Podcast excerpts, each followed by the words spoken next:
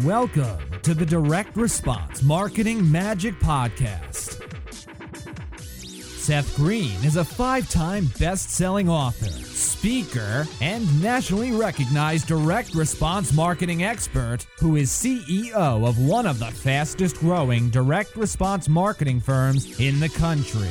To get free access to a download of his new book, Podcast Marketing Magic, and a free live training webinar that will show you how you can use a podcast to attract new customers and referrals like magic, simply register at www.ultimatemarketingmagician.com. On the podcast, Seth brings together some of the most cutting edge thought leaders in the world to share with you how they grow their businesses and how you can too. And now, here's your host, Seth Greene.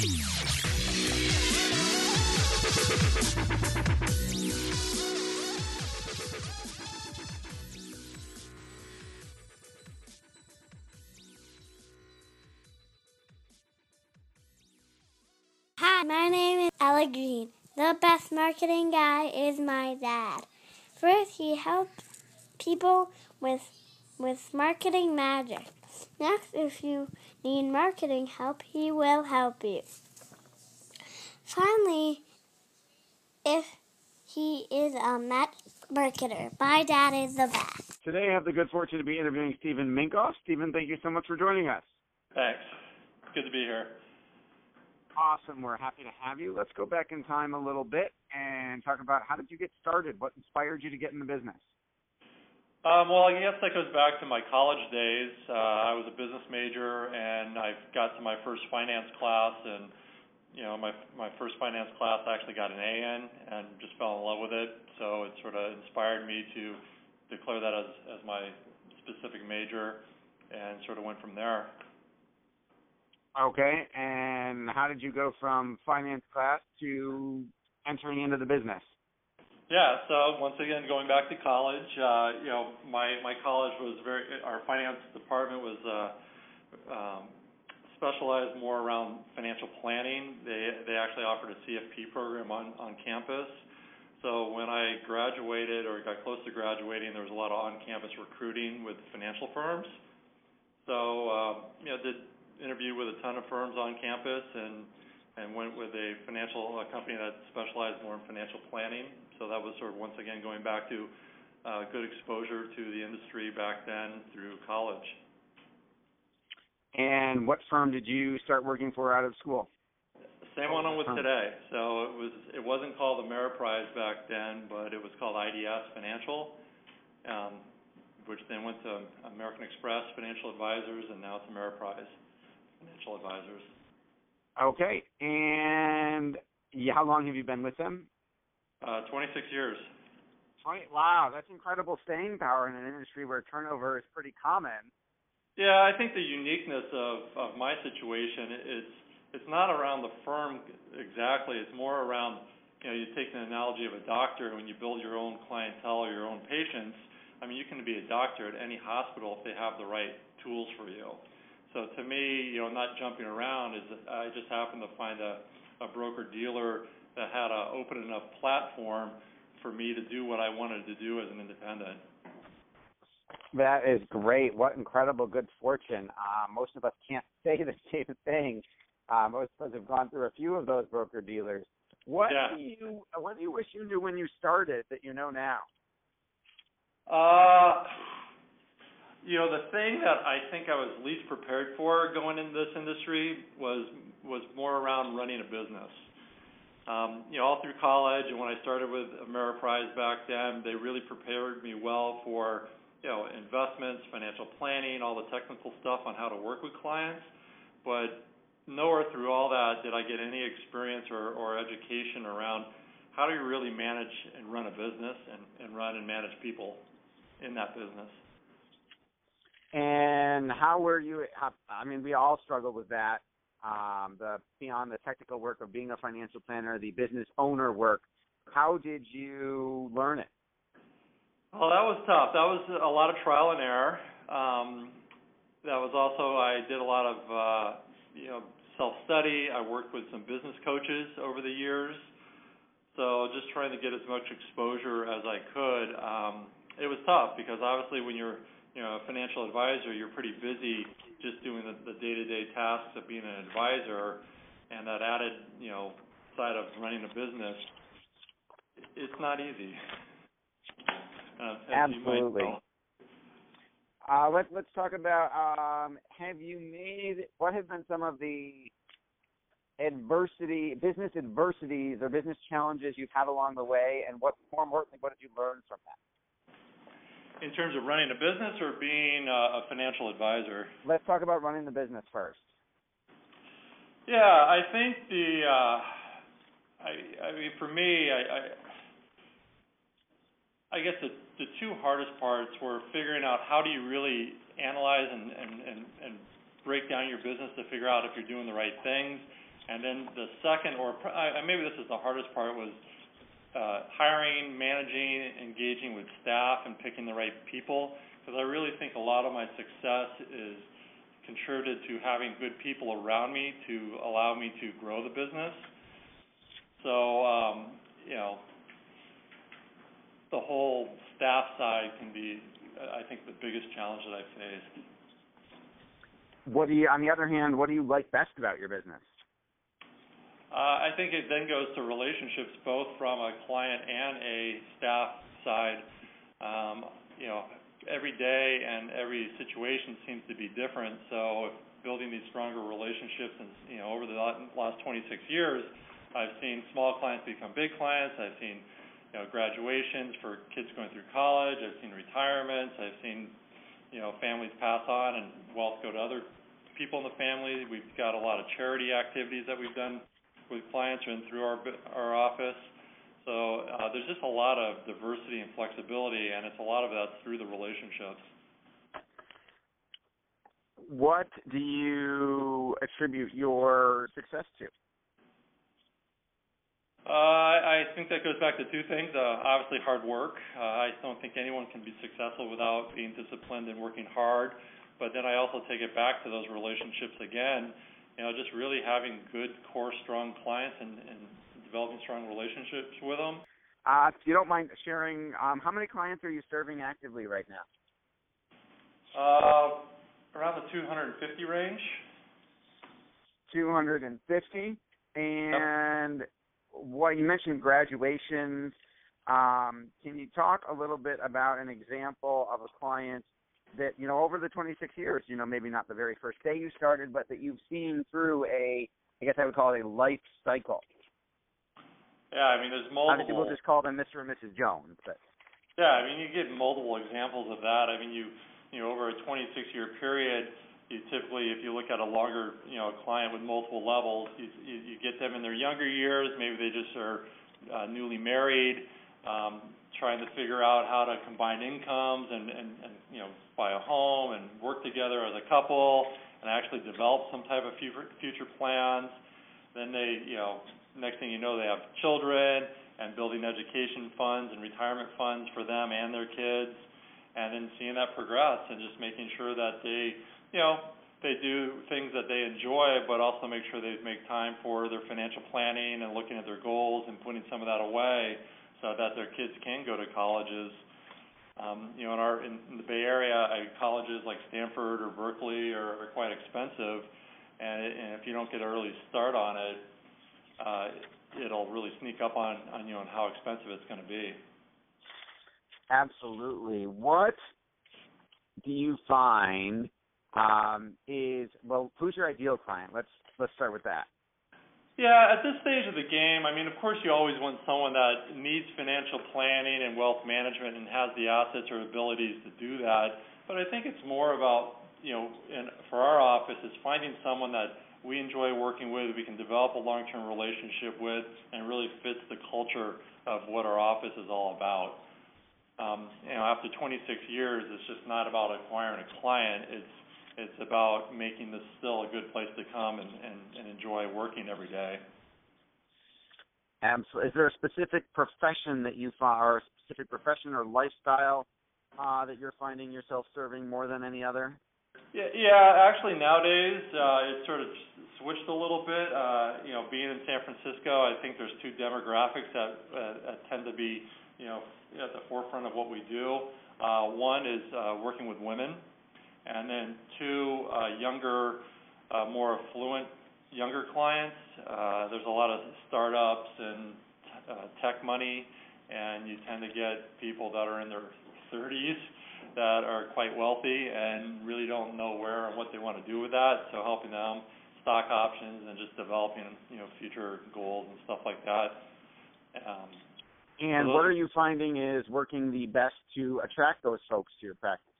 Well, we're lucky. Uh, about 95% of our client acquisition comes organically, so either through referrals from existing clients or professionals that we work with.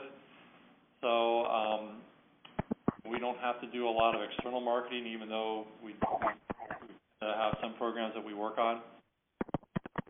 Uh, what type of programs, if you don't mind my asking? Well, uh, I think you've uh, you've interacted with Jen. She runs all our social media and, business development. So we're very active around many different social media campaigns. We do things with the chamber. We do a lot of charitable activities. Um, online, you know, and her job is really to try and boost our online and digital presence. Um, so by having her, and she's only been with us for what about two years now, that's sort of a new direction, and I think that fits the demographics of San Francisco and the Silicon Valley as well. And then she also manages our client events, which you know helps deepen our relationships, which then also you know bring a friend type of thing, or helps us get referrals because with our clientele, they know everybody in their in our office. So for her, it's very easy to interact with someone that we work with, and um, you know to get referrals and other type of you know programs in place. Anything drive you crazy about your business? Uh, sure. I mean, it depends on the day. Uh, you know, it's a it's a never it's an always changing environment that we're in. Uh, you know, both on the financial markets and the economy, but also if you take a look at managing a business, uh, you know, staff. Uh, I, I've had a lot of uh, headaches over the years working with staff people because you know you expect certain things, and in our office you get a lot of you know independence as a, as an employee and sometimes people don't have uh, the work ethic or the direction that you you'd like to see someone have. So that can that can be a challenge for sure. Um, with all that is constantly changing in the financial markets, how do you stay on top of it all? Uh, well, one being very proactive, and then two having the right people underneath me. Um, we've got uh, several people that work in this office that help in terms of the economy, investments, financial planning, um, engaging around what our clientele sort of, you know, where they're coming from, what their demographics are.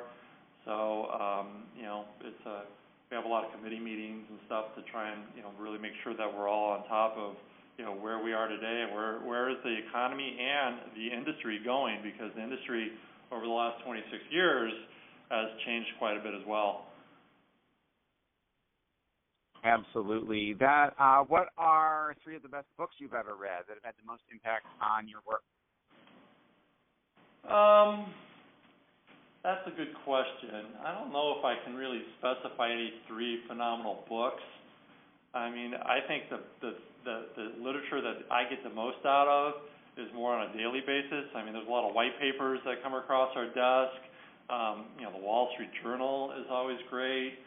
Um, so I think it's more more that immediate online presence type of stuff, I think is where if I'm going to read something, that's where I'll spend my time.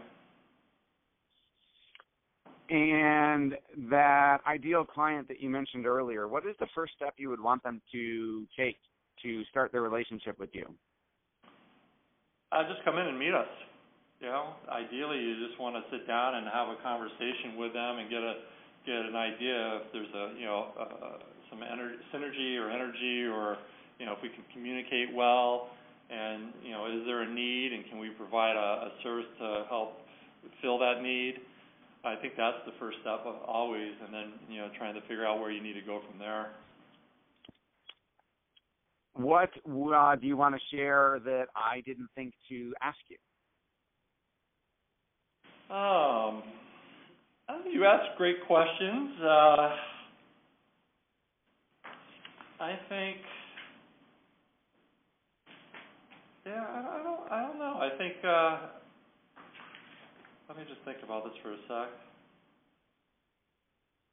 No, I think you've hit most of them. I mean, I just think I always go back to, you know, it's a, it's a over the last 26 years, there's been so many changes in both our industry, the economy, how we do business. I mean, when I first started, we were using typewriters, and I think uh, just looking at how to evolve and have good flexibility and long-term vision is is one of the big keys to my success. A lot of people, you know, when they when they get in this industry, they tend to, you know, build a structure, a model, and stick with that, and they don't really get adaptive to how things change.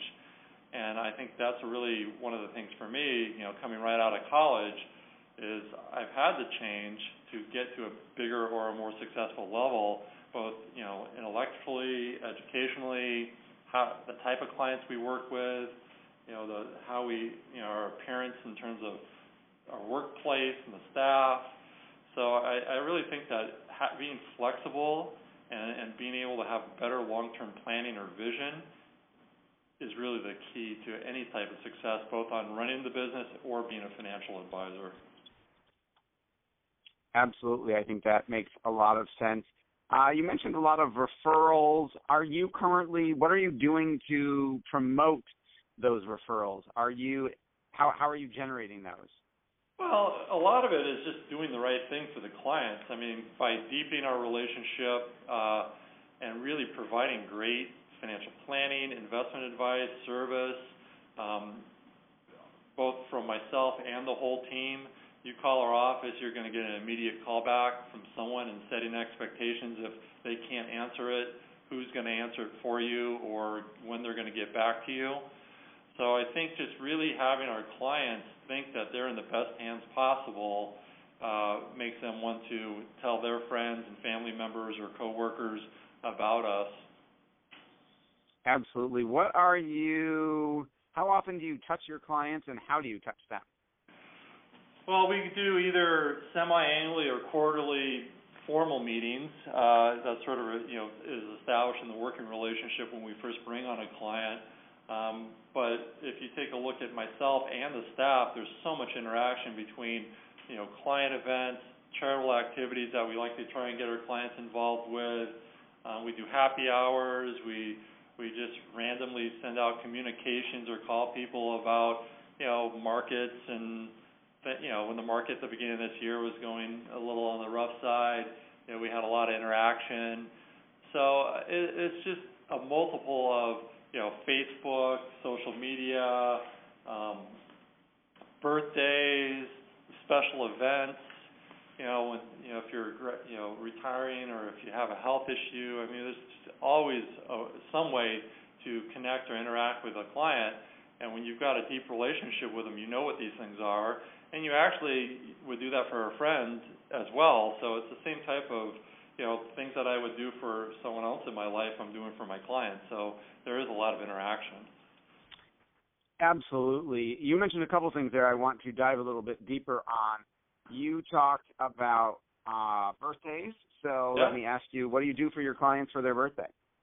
Uh, anywhere from sending a card or giving them a call to, you know, spending sending them a, some specialty chocolates or you know, sometimes we do a specialty cupcake. It just depends on the client and what their interests are. We tend to, you know, if you're having your uh, a, a milestone birthday, like a 50th birthday, or you know, you're turning 70 or something like that. It just it just depends on on the event. Absolutely. And then you talked earlier about referrals from other professionals. I assume you're talking about folks like CPAs and attorneys. Sure. We have mortgage brokers, CPAs, attorneys that we we tend to work with, and a lot of those came from our existing client base, so we developed relationships there. We also have some charities that we've been involved with that you know we've developed some relationships with, um, you know that kind of stuff. A lot of community activity. So how uh, are you getting those? I know a lot of financial advisors struggle with getting CPAs and attorneys to send clients back their way. How have you managed to pull that off so well? Yeah, well, I wouldn't say we do it well, but we do it. Uh, yeah, it is a challenge. Um, but you know, once again, if you can show value in what you're providing and the clients speak highly of you, uh, I think the CPAs and attorneys would much rather um, keep an open relationship. I think most of the CPAs and attorneys that we work with know that this is a successful office, and if we're sending them business, and if they're not sending us anything, uh, most likely they're not going to continue getting business from us, and we're very upfront about that. So you know, I, I'm not expecting to get an equal exchange because, yeah, CPAs and attorneys are difficult to work with in that way, but you know, we want to have something. Absolutely. All right. Well, this has been a fascinating interview. We greatly appreciate your time and expertise. Um, what is the website for our folks who are resonating who might be in your area and be interested in talking to you?